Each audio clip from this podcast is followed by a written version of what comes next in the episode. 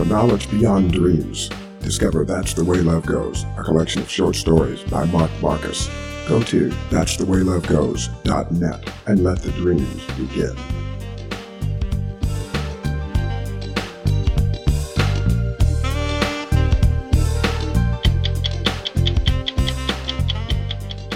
Ever since the wreck of the Costa Concordia 11 months ago, the huge Italian luxury liner has been sitting semi submerged off the coast of Tuscany, looking like a big beached whale. It's the largest passenger ship ever capsized, easily surpassing the Titanic. And removing the ship has turned out to be the most complicated, the most expensive, the most daunting, and the riskiest salvage operation ever. The Costa Concordia is a rusting carcass sitting precariously on two underwater mountain peaks. The swimming pools and jacuzzis where passengers sunbathed and sipped cocktails now empty and askew. A clock remains frozen in time, marking the hour and minute when the ship lost power. And below, ghostly vestiges of the ship's contents litter the ocean floor in what the Italian authorities have designated an official crime scene. Thirty people died, two are still missing. Welcome on board. Thank you. Nick Sloane from South Africa is the senior salvage master. He took us out to the wreck site. How big is that ship? She's huge, and what you see at the moment is only 35% of her, so 65% underneath. There's like an iceberg underneath there. Now the plan is to roll the 60,000 ton ship in one piece onto an underwater platform, raise it, and then float it away so it can be cut up for scrap. So you're planning to rotate a ship that weighs 60,000 tons. Yeah. yeah. All right, so let me see. You're going to this is the ship. You have to do it like the Roll it whole upright. thing together at once, creaking. All the way along, three football fields long. Three football feels long. Yeah, we're going to rotate it all at the same time. It sounds like an experiment in defying the laws of physics. The actual work is being shared by Nick Sloane's Titan Salvage, an American wreck removal company, and Micoperi, an Italian engineering firm. Sergio Girotto is the company's project director in charge of refloating a 60,000 ton ship filled with seawater. So you have to create much more buoyancy than even the original weight of the ship because of all the Absolutely. water. Absolutely. A team of engineers came up with something ingenious to, in effect, weld a new ship onto the shipwreck. It starts here with the construction of towering steel boxes called sponsons. They're gigantic. The largest ones weigh 500 tons each and stand 11 stories high. And they'll be outfitted with hoses and sophisticated air pumps to create buoyancy. Here's what's supposed to happen. One by one, nine of them will be welded across the exposed side of the ship. They will be joined together like a big Lego outside in the open. And they have to be precisely welded, correct? The space from one sponson to the other, it is less than two inches. So they must be fabricated with a very strict tolerance. This row of hydraulic pulleys will tighten a string of 36 cables attached to the sponsons, slowly rolling the ship upright. Then other steel boxes will be welded to the other side of the vessel. And eventually, the hollow air filled sponsons will act like water wings, so the Costa Concordia can be floated and towed away. Has this ever been done before? No, no. brand new. The- brand new technology, brand new methodology. Uh, to, to lift uh, a, a vessel in this way, it is the first time ever. And no one's 100% sure lifting a vessel this gigantic in one piece is going to work. It's the biggest passenger ship ever wrecked, twice the size of the Titanic. Just a year ago, it was a 15 story floating palace, big enough to house a small town of 4,000 people. As this promotional video shows, it had 1,500 luxury cabins, 18 restaurants and bars, four swimming pools, five jacuzzis, and a casino. The accident occurred this past January, ominously on the night of Friday the 13th. Nervous passengers crowded together as water gushed in. Sailing too close to shore, the ship had struck a huge boulder hidden just beneath the surface. As you can see that it just tore the pipes apart. Yeah, the momentum of a large ship like this hitting that rock, she had no chance. Like Snapped almost like a shark eating the belly of a whale or something. It just ate into that. Yeah, it was a big rock, about 96 tons. The wreck's an eyesore right off the beaches of tiny Giglio Island that has been overrun by an armada of support vessels and an army of welders, crane operators, and marine engineers.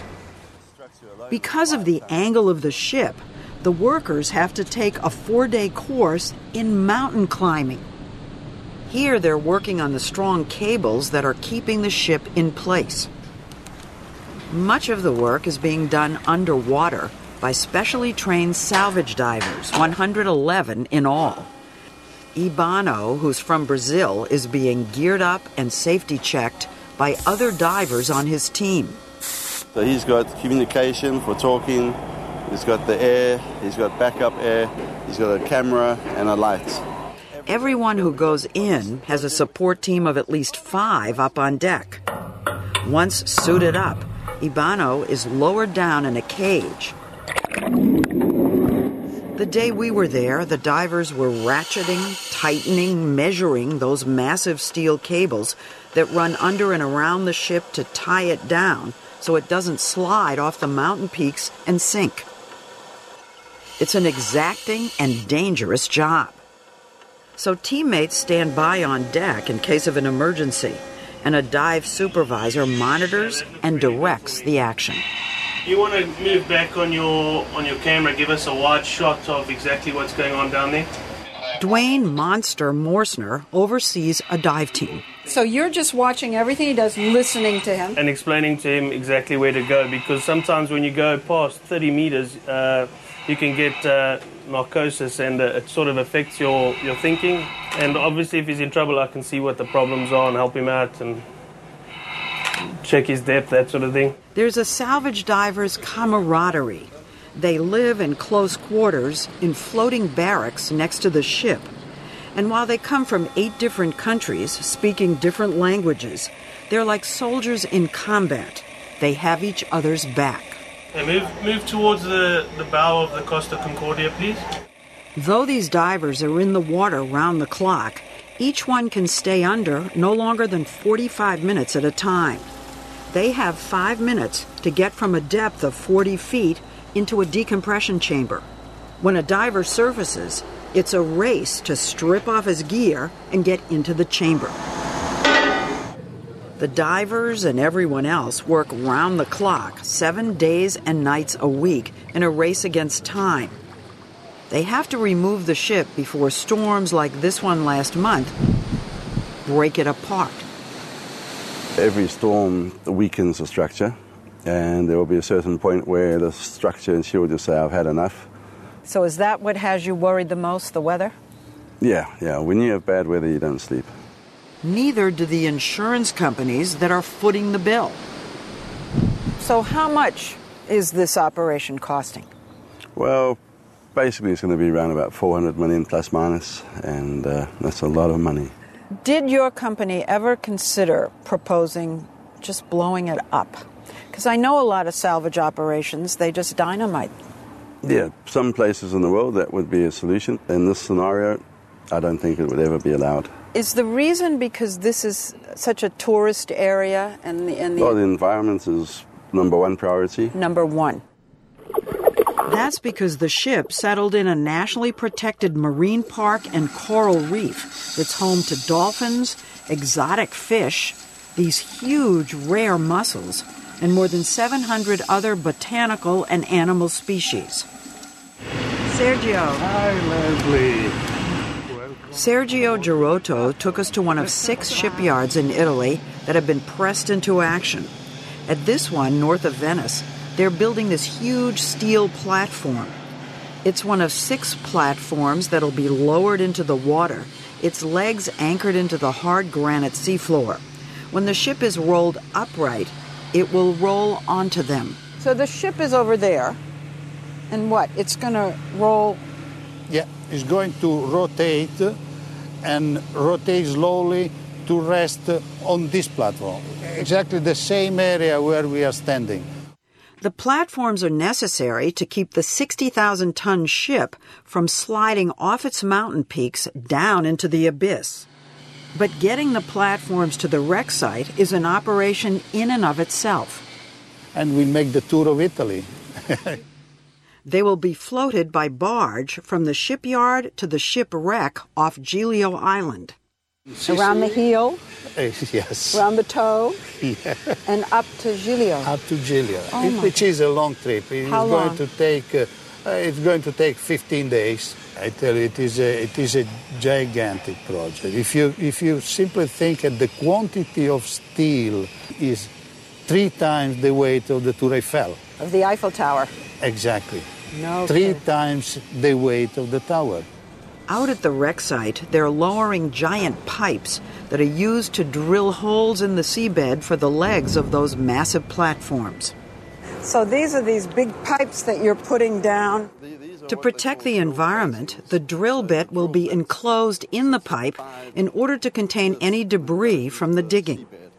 Wow, look how You can huge. see this is How- about eight feet. Eight feet is the diameter of the legs of those platforms, and the holes for the legs have to line up almost perfectly. When you put the uh, platforms down, what's your, your margin of error? The error that we can allow is less than six inches between them. So if we are more than six inches out, the platforms aren't going to fit. Has there ever been a, a salvage project this big? No, this is with the complexities and the amount of engineering, uh, the scale of the equipment that we're bringing in, the size of the teams. This is by far the largest that's ever been done in the history of the history salvage. of salvage. Let's talk about the day that you are going to rotate the ship onto the platforms. If something's not going right, can you stop it? No, you can't stop it. You have one chance. One chance. One chance. Once you start, you have to finish. We've spoken to engineers, marine engineers. Um, they think you have a 50 50 chance. No, it's more than 50-50 for sure. It uh, is? Basically, we've got a large engineering team. We've got over 200 engineering documents, and everything proves that it can be done. On a computer. Yeah, we, on a computer. Right. Some parts of the ship will collapse internally. It's going to be very noisy. There's going to be a lot of creaking, groaning, steel snapping, but when she'll come upright. Steel snapping? Yeah, That doesn't sound good. yeah. There'll be smaller bits of steel, that, but the larger structure will take it. Is there a plan B? Uh, we have Plan B and C, and we don't want to get there. There is cutting up the ship in place, which would be an environmental catastrophe. If all goes according to Plan A, the ship will be rotated next summer, towed to a dry dock in Sicily, and cut up for scrap. There is so much ship, that process will take two years.